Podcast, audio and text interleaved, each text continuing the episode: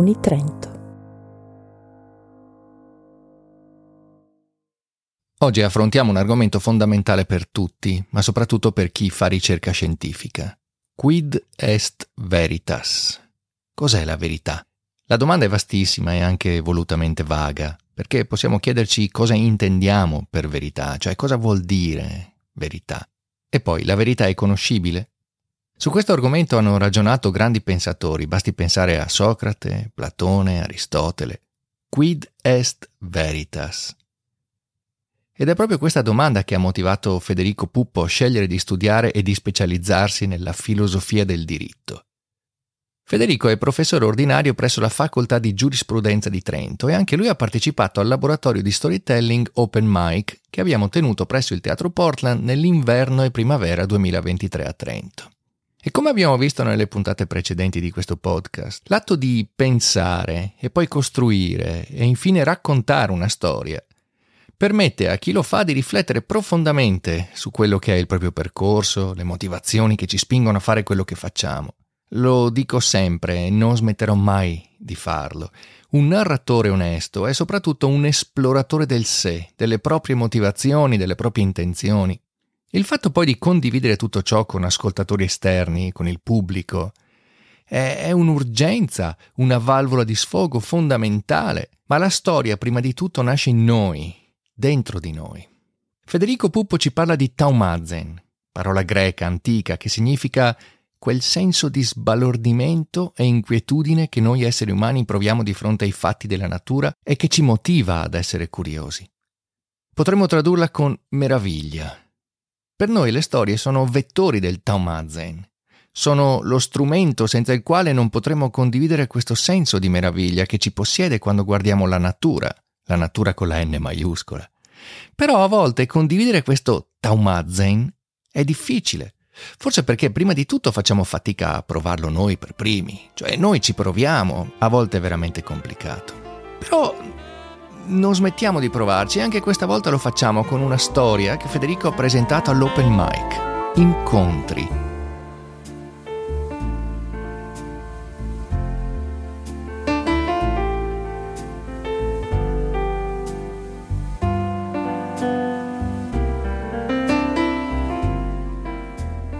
Questa storia è stata registrata presso il Teatro Portland di Trento il 12 maggio 2023. Buon ascolto.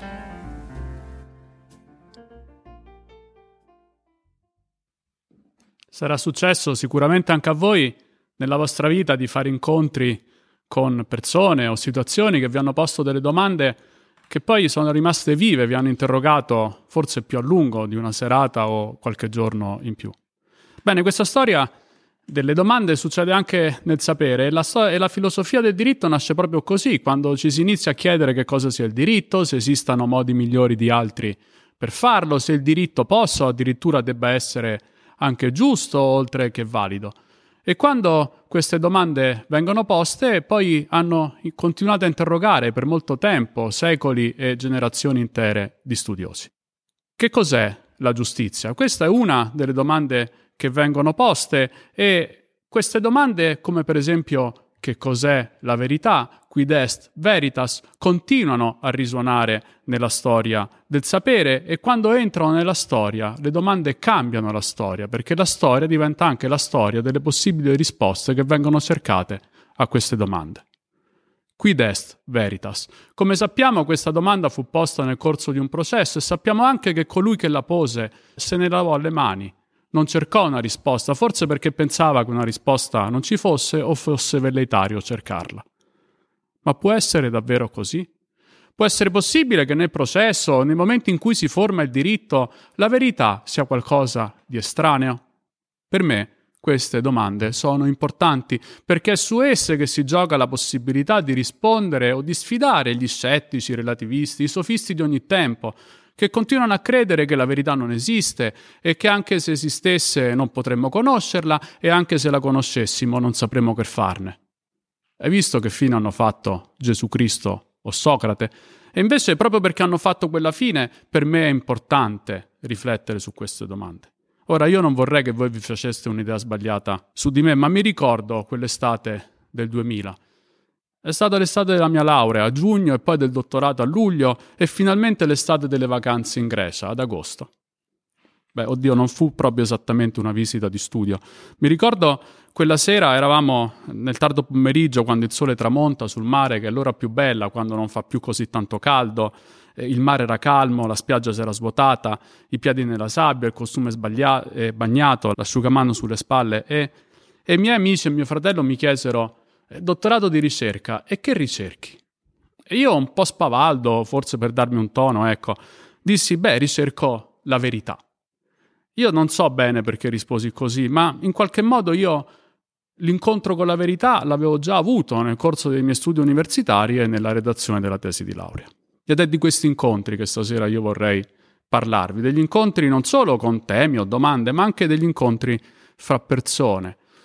E, e vorrei parlarvi dell'incontro di quel giovane con il vecchio maestro che egli poi tanto amava, un maestro che era il massimo esperto di un'antica tecnica di combattimento che era in grado di mettere al tappeto chiunque. Questo gli aveva guadagnato molti nemici, ma allo stesso tempo molte persone lo rispettavano e gli volevano bene, tanto che gli affidavano i propri figli per crescerli come giovani guerrieri. Fra questi c'era lui, quel giovane, il suo allievo prediletto, un giovane da una forza poderosa, spalle larghe, sguardo severo, che con lui passava molto tempo. E lui imparò, meglio di chiunque altro, la tecnica del suo maestro. Ma vide anche come, man mano che passava il tempo, i nemici del suo maestro acquistavano forza, diventavano sempre più potenti ed erano stati capaci di portare alla loro parte molte persone. Un giorno, in 500, lo sfidarono. Il maestro combatté meglio di quanto fu mai capace di fare nel corso della sua vita, ma per la prima volta perse. Perse e morì. Tuttavia il suo insegnamento non morì con lui perché quel giovane che era diventato il suo allievo prediletto scappò da quella città, si recò altrove, fece altre esperienze, ma non dimenticò mai il suo amato maestro. E un giorno fece ritorno in quella città dove tutto era iniziato, aprì la sua palestra, divenne a sua volta maestro di giovani desiderosi di imparare, a cui costantemente raccontava di quel suo primo amato vecchio maestro. Però vide anche che qualcosa era cambiato, che quei nemici che erano diventati sempre più forti adesso spadroneggiavano, erano diventati padroni della città. E questo non è possibile. Com'è possibile che i cattivi vincano e i buoni perdono, che sia sempre così? Com'è stato possibile che nel 399 a.C. Meleto, Anito e Licone gli uccisero Socrate? Furono queste le domande che portarono quel giovane Platone a cambiare la sua filosofia e Platone smise di essere il filosofo del dialogo e divenne il filosofo del logo. Costruì il suo poderoso edificio filosofico in cui certo continuava a difendere la verità come faceva Socrate, ma si fu divenne convinto che la verità era attingibile solo attraverso i ragionamenti di tipo dialettico che però nei contesti dei discorsi retorici, quelli del diritto, hanno poco o nulla a che fare. E fu per questo che Aristotele cambiò e si distaccò dall'insegnamento platonico. Ecco, a quei tempi, nel IV secolo avanti Cristo, di questo si discuteva in Grecia e io su quella spiaggia della Grecia molto tempo dopo sapevo che mi sarei occupato di queste cose che però va detto nella storia della filosofia del diritto, soprattutto nell'età moderna, non hanno avuto grande importanza perché si è pensato a un certo punto che la verità o addirittura la giustizia, beh, siano ideali forse irrazionali per chi fa diritto. Io per fortuna nel corso della mia preparazione universitaria avevo incontrato un professore che proveniva invece da una tradizione di pensiero diverso in cui la filosofia classica o per esempio l'ontofenomenologia erano molto importanti. E lì ho iniziato a studiare. Mi sono appassionato con il tempo alla retorica e alla fine oddio spero che non sia questa la fine, ma comunque alla fine io ho capito e, e, e, sono convinto che la retorica non sia solo una tecnica che si usa per ottenere il consenso degli altri quando si cerca di persuadere, ma sia in realtà un modo di essere. Il modo di essere, come diceva Aristotele, dello zoon politikon, dell'uomo come animale politico e linguistico. Io allora ho interrogato la metafisica aristotelica e ho cercato di metterla insieme con il realismo aletico, scoprendo infine in questo modo che la verità, quel quid di cui si domanda non è una cosa. La verità in realtà è una relazione, un particolare tipo di relazione tra la realtà e il linguaggio che a quella realtà si riferisce. La verità, anch'essa, è un certo tipo di incontro. E poi ho anche capito che quello che si studia in qualche modo ha a che fare con la propria esistenza, la propria vita, la propria visione del mondo. A patto ovviamente che si mantenga vivo, e questo credo che riguardi qualunque tipo di studioso, il taumazen, quel senso della meraviglia che da sempre la tradizione ci consegna come l'atteggiamento tipico del filosofo e quindi anche del filosofo del diritto. Per me questo è stato possibile grazie agli incontri che ho fatto nella mia vita, con problemi, temi, persone reali o sui libri, con le persone che ho avuto accanto e che ho perso, che mi hanno abbandonato o che io ho abbandonato lungo il mio percorso, e con le persone che ancora continuano a starmi vicino, con cui faccio ricerca, perché ho capito, e questo ancora lo diceva Aristotele, che la filosofia non si fa da soli, si fa insieme. Ed è per questo che ho voluto stasera parlarvi degli incontri.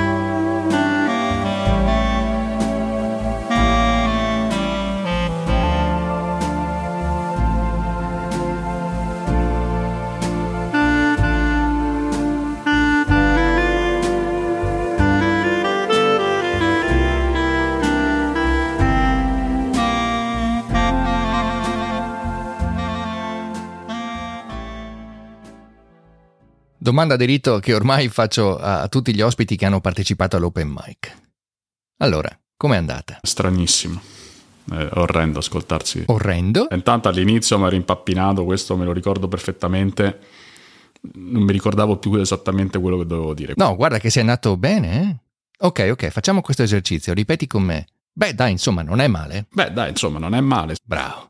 Ecco, vedi? Dopotutto tu non sei un narratore di professione, puoi anche abbassare le tue aspettative. Sono un modesto professore universitario. Beh, insomma, modesto professore universitario, dai. Cioè, ognuno ha il suo lavoro e tu in questo caso ti sei messo in gioco in maniera generosa e devo dire anche coraggiosa. E in questo caso tu hai voluto uscire un po' dalla comfort zone, che è una cosa che che mi piace tanto. E di questo io te ne sono molto grato. Ma ti va di spiegarci un po' meglio cosa vuol dire uscire dalla comfort zone per uno come te? Forse c'è questa idea che i giuristi sono molto più ingessati di altre figure eh, professionali. Beh, sì, è vero. Insomma, uno si immagina il giurista vestito in giacca e cravatta, non proprio un ribelle, ecco. Non uno dei Sex Pistol. Però tu non mi sei sembrato ingessato, anzi. Mi piacciono le cose un po' strane, insomma, le cose anche che non ci si aspetterebbe che un professore universitario faccia. Ti va di elaborare? Uno dei difetti che hanno i professori universitari è che spesso si parlano addosso, quindi si dimenticano che stanno parlando a qualcuno e che è per quel qualcuno che stanno parlando. Che è un po' l'idea centrale della retorica, no? Cioè noi parliamo sempre a qualcun altro. Invece bisognerebbe sempre ricordare che colui che ci ascolta è più importante di colui che parla. Un po' come a lezione quando abbiamo degli allievi. In un certo senso questo storytelling, questa narrazione di argomenti anche complessi ci permette di esplorare un modo un po' alternativo di passare contenuti attraverso la narrazione, appunto. Forse veramente c'è un modo meno eh, paludato di poter trasmettere la conoscenza, che è quello che in fondo adesso forse ci viene richiesto anche dai nostri studenti. Già, anche perché ormai siamo immersi in tutto ciò che è racconto. La nostra realtà è racconto. E questo mi porta al punto fondamentale, secondo me, della tua narrazione, la meraviglia. Ne ho già parlato un po' nell'introduzione, il taumazen greco. Ti va di elaborare un po' i tuoi pensieri su questo? Per esempio, so che spesso tu fai riferimento a una bella definizione del filosofo Achille Varzi per spiegare il senso di meraviglia. Questo taumazze, in questa parola greca bellissima, eh, la meraviglia, eh, corrisponde a quel atteggiamento che hanno i ragazzini romani quando eh, si stupiscono di fronte a qualcosa e, e quella tipica espressione anvedi, che, che io sono di Roma, ma ma anche per chi non è di Roma, insomma, si capisce molto, no? Uno se lo vede il bambino con la bocca aperta, no? Gli occhi sgranati, anvedi. Eh sì, Barzi dice, questo minuscolo stupefatto anvedi è il presupposto di qualsiasi speculazione. Tutta la conoscenza parte con questo, cioè quando, dice bene Achille Varzi, eh, si sostituiscono dei punti esclamativi con dei punti interrogativi, cioè il, colui che ricerca è quello che mentre gli altri non, scontatamente vivono le cose, invece si fa domanda di ciò che succede.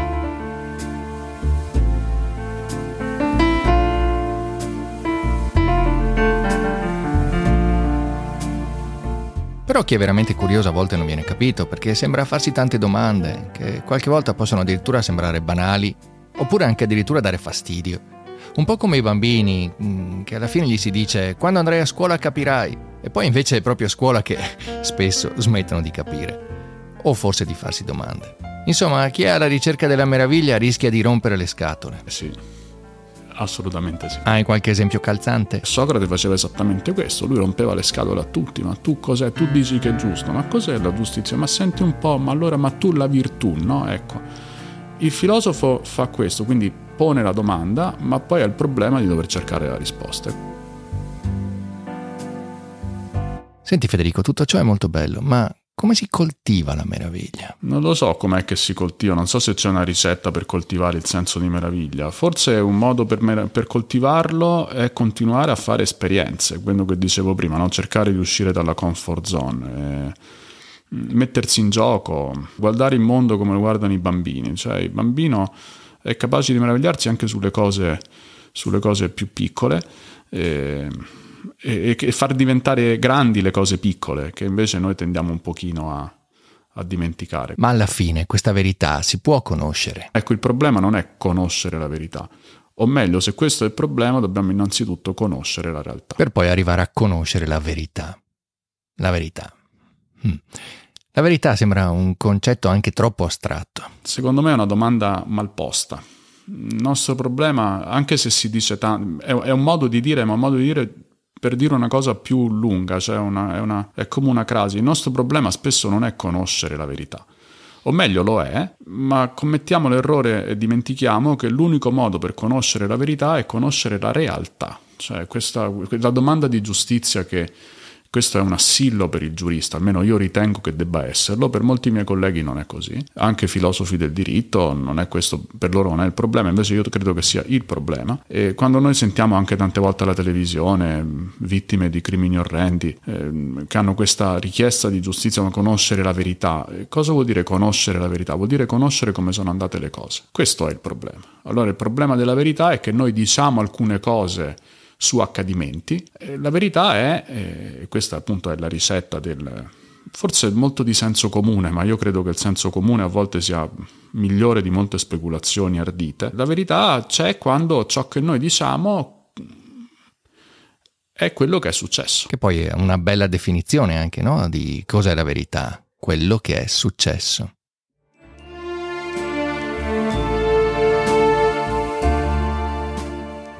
Stiamo arrivando verso la conclusione di questa puntata, però io un po' di gossip eh, sento che dobbiamo farlo. Durante la tua storia tu hai parlato di Platone, Platone dalle spalle larghe.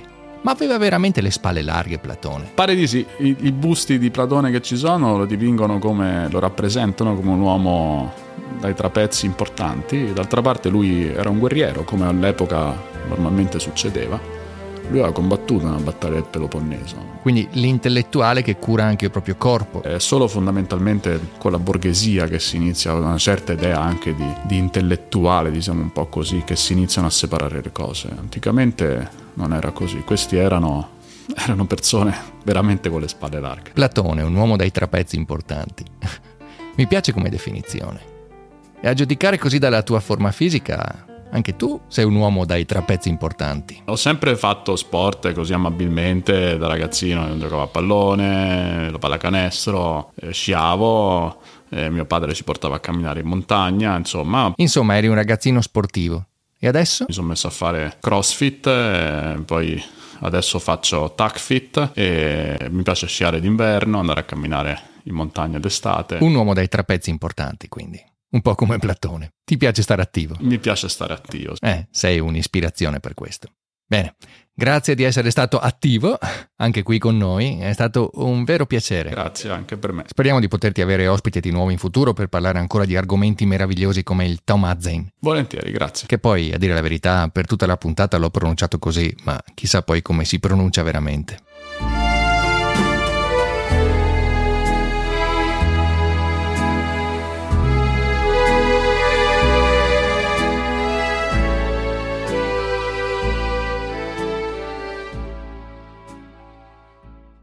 Si chiude qui anche questa puntata. E con Federico Puppo termina il breve ciclo estivo dedicato all'open mic, alla narrazione della scienza, a questo bellissimo esperimento che abbiamo fatto presso il Teatro Portland di Trento, eh, che riprenderemo ancora nell'autunno 2023, poi inverno e primavera 2024. Perché eh, ci teniamo a continuare e, e, poi a proporre proprio qui, in questo, in questo luogo, in questo podcast, eh, le migliori storie che riusciremo a costruire. Con la prossima puntata avrà inizio la seconda stagione di Riflessi di scienza e torneremo al formato originale anche se, come in tutte le cose, l'evoluzione e l'esperienza ci aiutano a migliorare sempre di più in questo programma. Almeno questa è la nostra ambizione.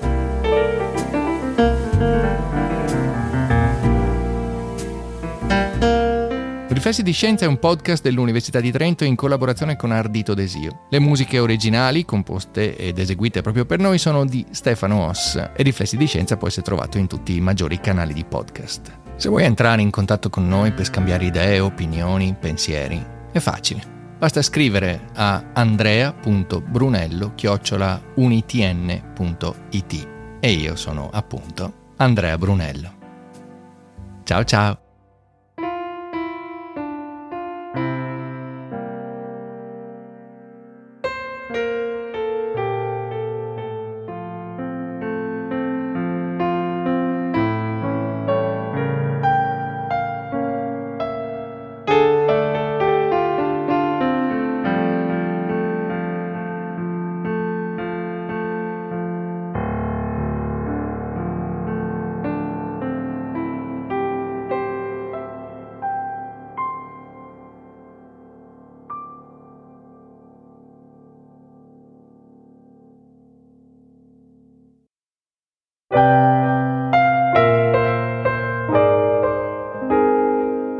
Uni Trento.